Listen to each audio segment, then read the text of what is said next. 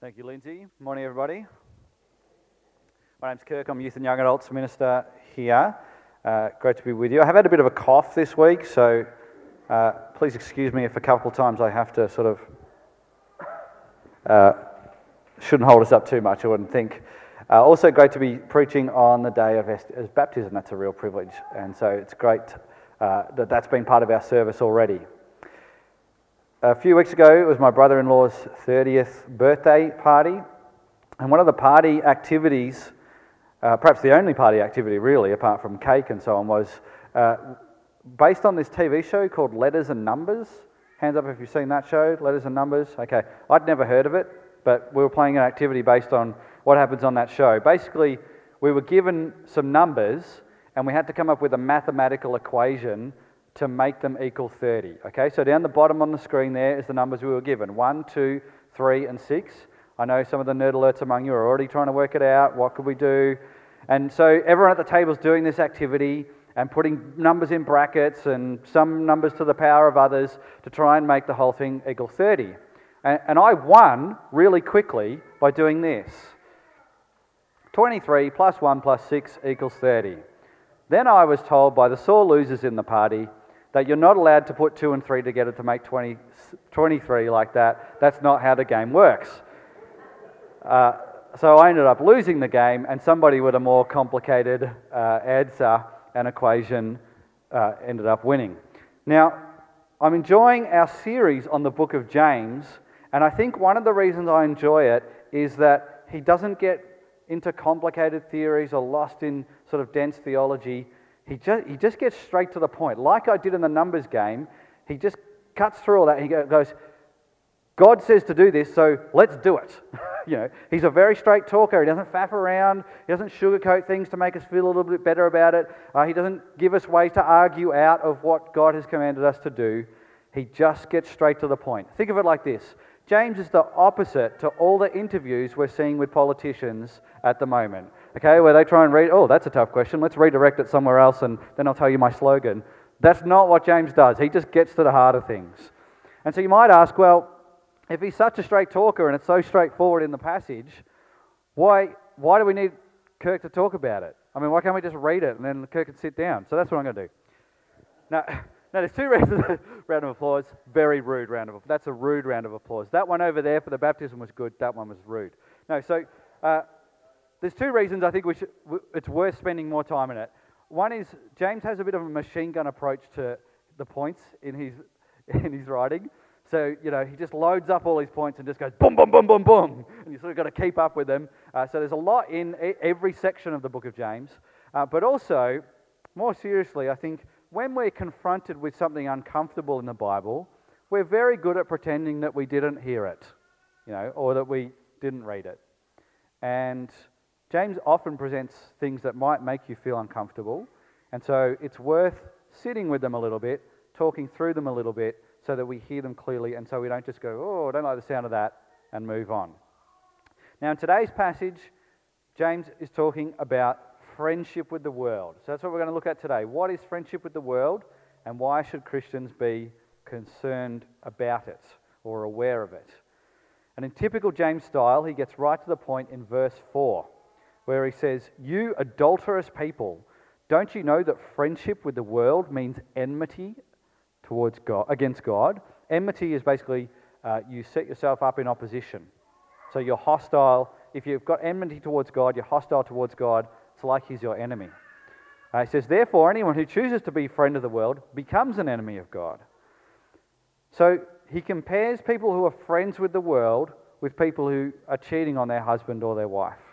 Right, so if we, if we want to rephrase it or summarize it, we could say, You dirty cheats! Don't you know that friendship with the world means you've declared war against God? This is what's going on with friend. You know, and so, in short, uh, friendship with the world is a type of sin. All sin separates us from God, and friendship with the world is doing that as well. Now, just a reminder James is writing to Christian people in this book, right? So, he's already taking a few, he's assuming a few things. He's assuming the readers have a relationship with God, they believe in the Bible, and they believe Jesus rose from the dead. But he's also addressing people who believe those things and are choosing to be friends with the world over their friendship with God. I wonder if you're doing that in one area of your life or more areas of your life at the moment. I mean, what would that look like, I guess, is, is a fair question. It's fairly simple if we think about our friendship with another person, right? So, what's involved in a normal, sort of decent friendship? Well, a friend is someone you put your trust in, uh, it's a friend is someone you would go to with your problems, a friend is someone who you would listen to their advice. You might even seek their approval for your actions, and you would spend time with that person. So, when we become friends with the world, we do all those things with what's going on in our culture. We stop trusting God, we stop listening to God, and instead, we just start doing what everyone else is doing. So, when it talks about the world in this passage, it's basically a description of whatever's going on in the general culture around us. Now, we need to be sure, though, to not criticize culture too much and go, well, everything about Melbourne culture is bad. Everything about Diamond Creek culture is bad. That is not, I don't think that's the point. You know, our, like, there's lots of good things about living here, isn't there? Like our society, for example, of all the places to live in the world, if you have a disability or you're really sick or unwell, uh, this is a great part of the world to live because the support, it's not perfect system, but the systems we have in place to support people in that regard are amazing here. Uh, I also like the Aussie attitude of giving everyone a fair go. It's good to have that as part of our culture. It's good to have a sense of humour as a key point in our culture. It's good that we have simple things like education and food and drink and all those sort of things. They are good things. There's lots of good things about our culture. But also, no culture is perfect. And if you were to just follow the teaching of our culture 100% in every area of life, you would run into a lot of problems. For example, why don't you try taking the romantic relationship advice of our culture and see how that goes? Because statistically, it's not working out well. With more de facto and marriage relationships splitting up than ever before, it's not, not doing too well if you're going to follow the advice of the world there. Or how about some advice that I got uh, at a previous workplace, which wasn't a church? A guy took me aside and said, an older guy, he said to me, If I could give you one piece of advice in life, it would be to trust no one. Look out for number one, don't trust anyone else. And I thought to myself, well, if I wanted to be a paranoid loner, I guess that would be good advice. But otherwise, I'm not sure that's going to lead to a particularly fulfilling life. However, that's a kind of common theme in our culture actually. Look after number one. You can't trust other people to look out for you. You've got to look out for yourself. So if you take that on board, you're going to experience loneliness and you're going to, not going to experience very good or deep trusting relationships. So, friendship with the world can actually lead to some bad life circumstances. So, practically, it's not always the right thing to do. But more seriously than that, or an extra layer to it, as it says in verse 4, is that friendship with the world actually makes us an enemy of God. Unpack, he unpacks it a little bit in verse 5, although verse 5 it is a little bit confusing. When I read it, I wasn't exactly sure what it was getting at. Um, here's a translation that I think is a bit more helpful. Um, James says that the scriptures, the Bible, they say that God is passionate that the spirit he has placed within us should be faithful to him. So every person who's a Christian has God's spirit living inside them. And God wants everyone who has God's spirit living inside them to be faithful to him. And he doesn't want them to be going off and prioritizing other relationships. And actually, when we do that, and when we sort of put him aside and go and do other things, that gets him fired up. He gets angry about it. Now, I would say every one of us in this room has been friends with the world at some time in one way or another. So, what's the solution, right? What, what's the answer to this? Well, the answer comes in verse 6. Have a look at that. Um, but God gives us more grace. And this is often God's solution, actually, uh, is to give people grace, which is an excellent thing given the amount of times we stuff up. But he says that's why Scripture says God opposes the proud and favors the humble. Okay? So, yes, God is not happy with our sin. He is not happy when we are friends with the world in ways that cause all sort of problems, in ways that reject Him. But His solution is to show us more grace. Grace is when God shows us his favor, even when we've done nothing to deserve it. and His unconditional love given to us, even though we don't deserve it. And when we do that, sorry, uh, um, sorry, and then when we receive grace, the best way to receive grace is with a humble attitude or a humble heart in humility. Um, so that's why, uh, so, so humility is, is this thing where you have a low to moderate view of your own importance. Okay, now it's not false humility. This is false humility. Say, take Gary Ablett Jr., right? Wins the Brownlow medal, best player in the AFL a couple of years back. Uh, if he had have got up at, for his speech at, at his acceptance speech and said, "Oh, I'm not really that good at football," would that be humble? No, that's just lying. He's really good at football, right? But what he did do, and I think it was a reasonably humble speech, my memory of it, was he said, Well, thank you for the award and so on. And yeah, I am fairly, fairly good at football, but I couldn't have done this without help from other people. Uh, he's a Christian, so he said, I couldn't have done it without my relationship with God. And also, I'm not a perfect person. and he sort of sh- showed us that, yeah, I'm good at football, but this is, that doesn't mean I'm perfect at everything. And it's quite a humble way to do, do, think it. So think about it like this um, humility is saying, I am important, but I'm no more important than anyone else. Okay?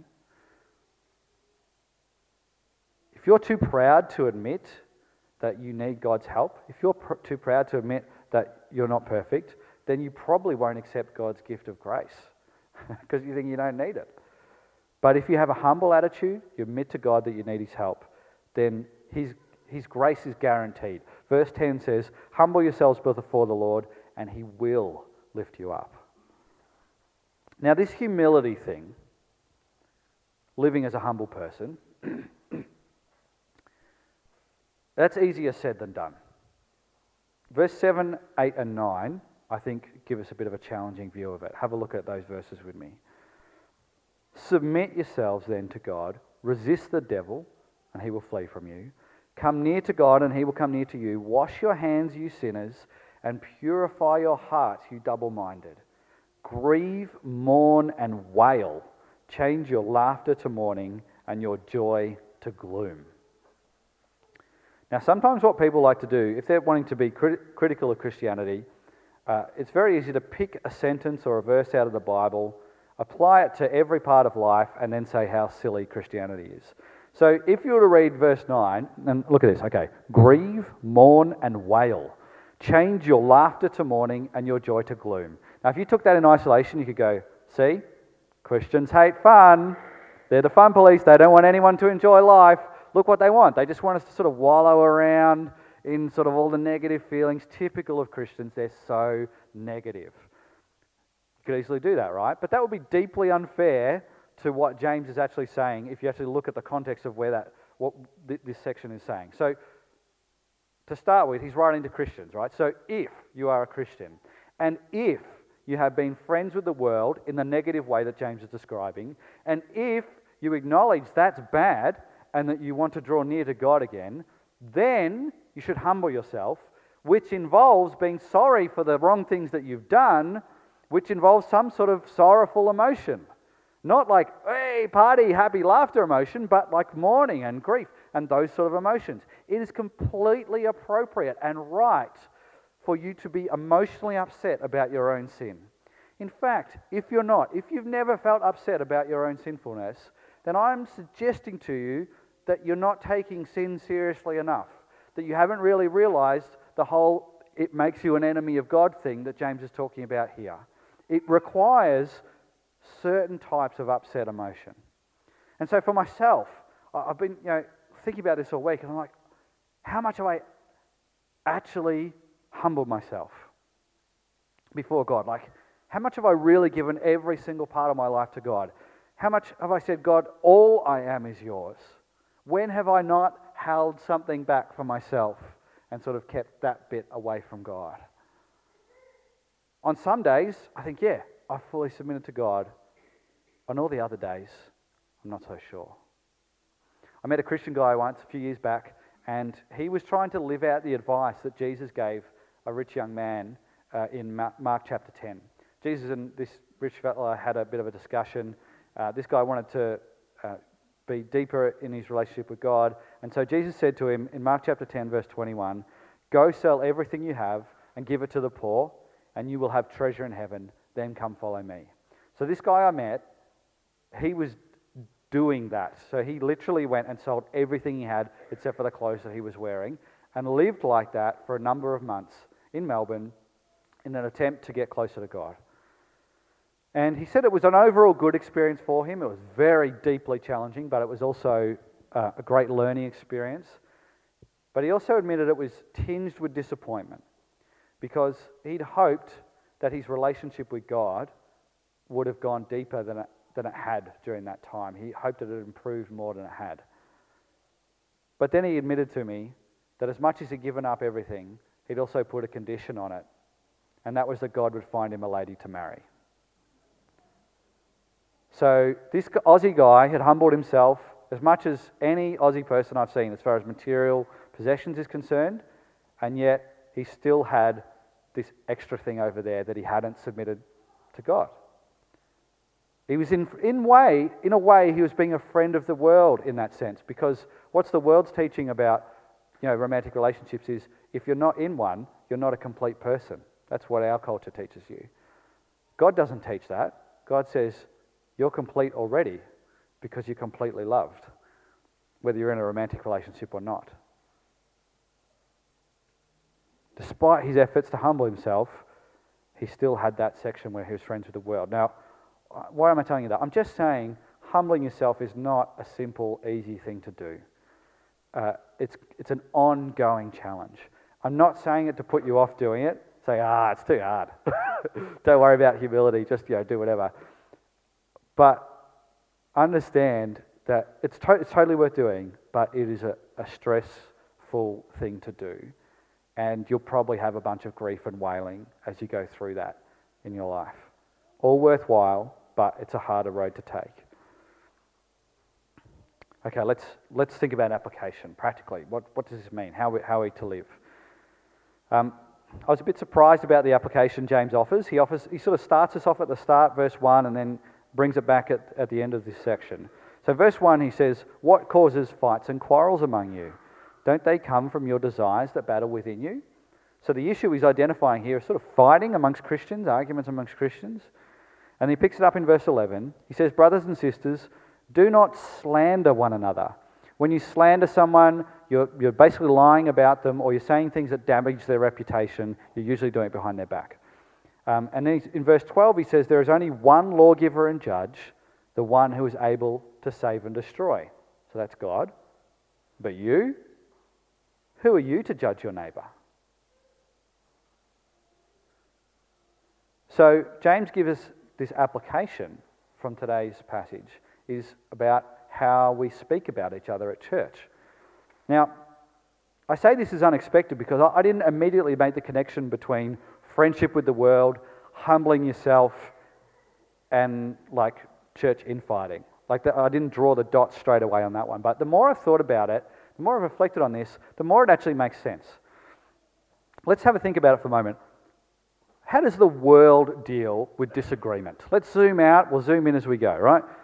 On a grand scale, one nation doesn't like another or has a disagreement with another. What do they do? Declare war. You know, verse 2 actually summarizes nearly all wars, I think, where James says, You desire, but you do not have, so you kill. And that's basically what happens in war. You've got something we want, you're not giving it to us, we're going to kill you and take it. And this happens throughout history. It's continuing to happen heaps at the moment. Or within your own country, you don't like your government, so you decide to fight your own government. So Islamic State is probably the most uh, headline-worthy, you know, thing that's been happening in recent years. But Christian groups have done the same thing, you know, at times in the past, claiming to be Christian anyway. Zoom in a bit. We're in the middle of election campaign. You don't have to watch the news for very long at all to see one side of politics slander another side of politics. They're really good at it. And they're really good at just. Uh, have you noticed how good they are at taking statistics and report and making the other side seem bad? Like, I think they could take a report on anything and use it as a weapon against the opposition in politics. So we have this. This is just the way it goes about slandering each other. Have you seen some of the ads about the election on TV? Is there anything about what they actually stand for? No, it's all just like hammering the other, the other team. Zoom in a bit further.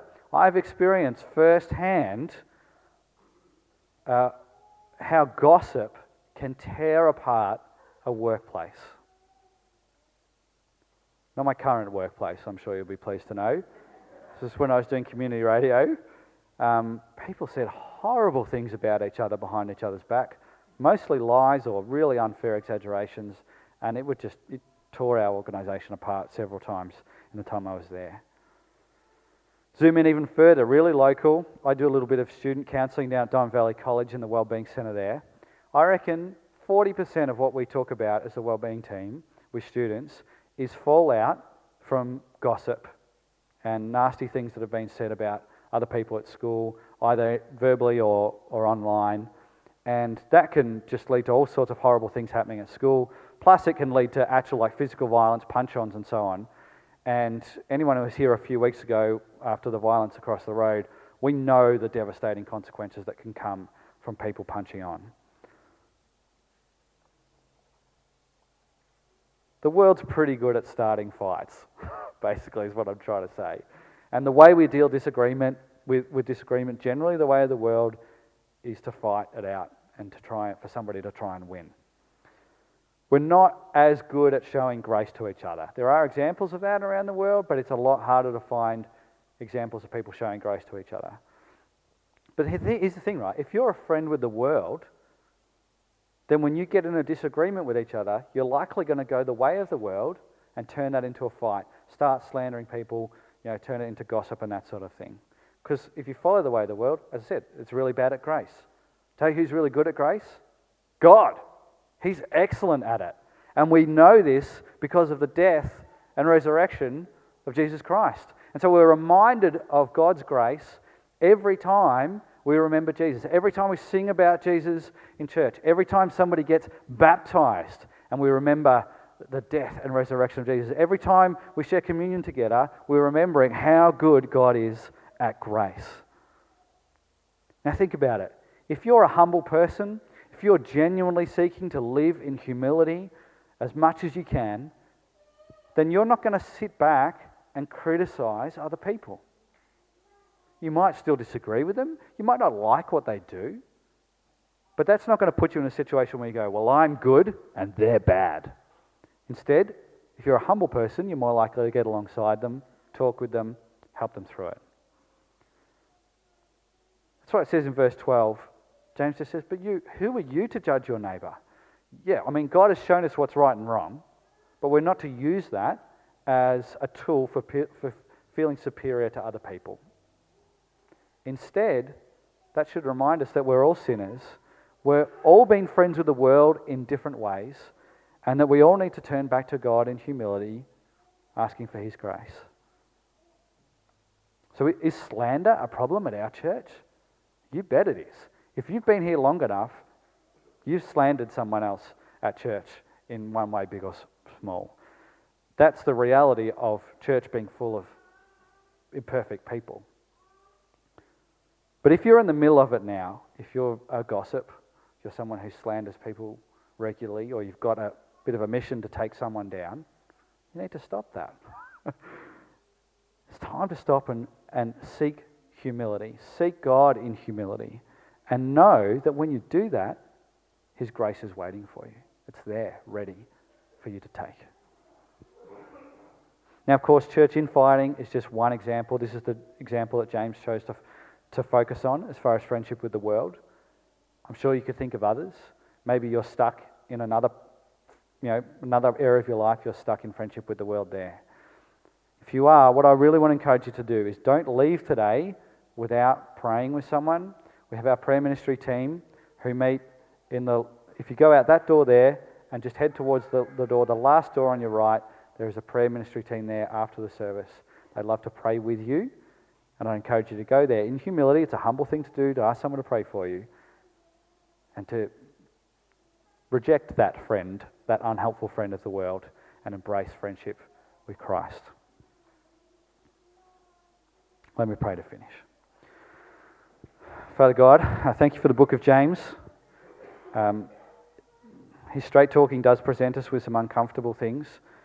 And yeah, we've all we've all been friends with the world in unhelpful ways. We're sorry for that. We know it hurts you, we know it hurts us, and it hurts other people. Um, thank you for your forgiveness that you show us through Jesus. Pray that if we're stuck in this at the moment, for people here who are, are really stuck in their friendship with the Word, they feel caught in that, trapped in that. Pray that you'll show them a way through right now, that you'll, you'll be filling them with your Spirit. They could see Jesus in that context and they could see a way through, see a better way that embraces grace and humility.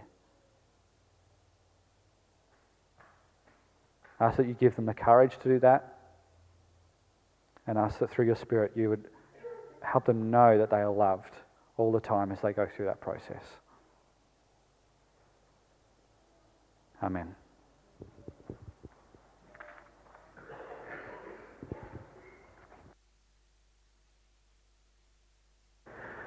Thank you, Kirk. We're going to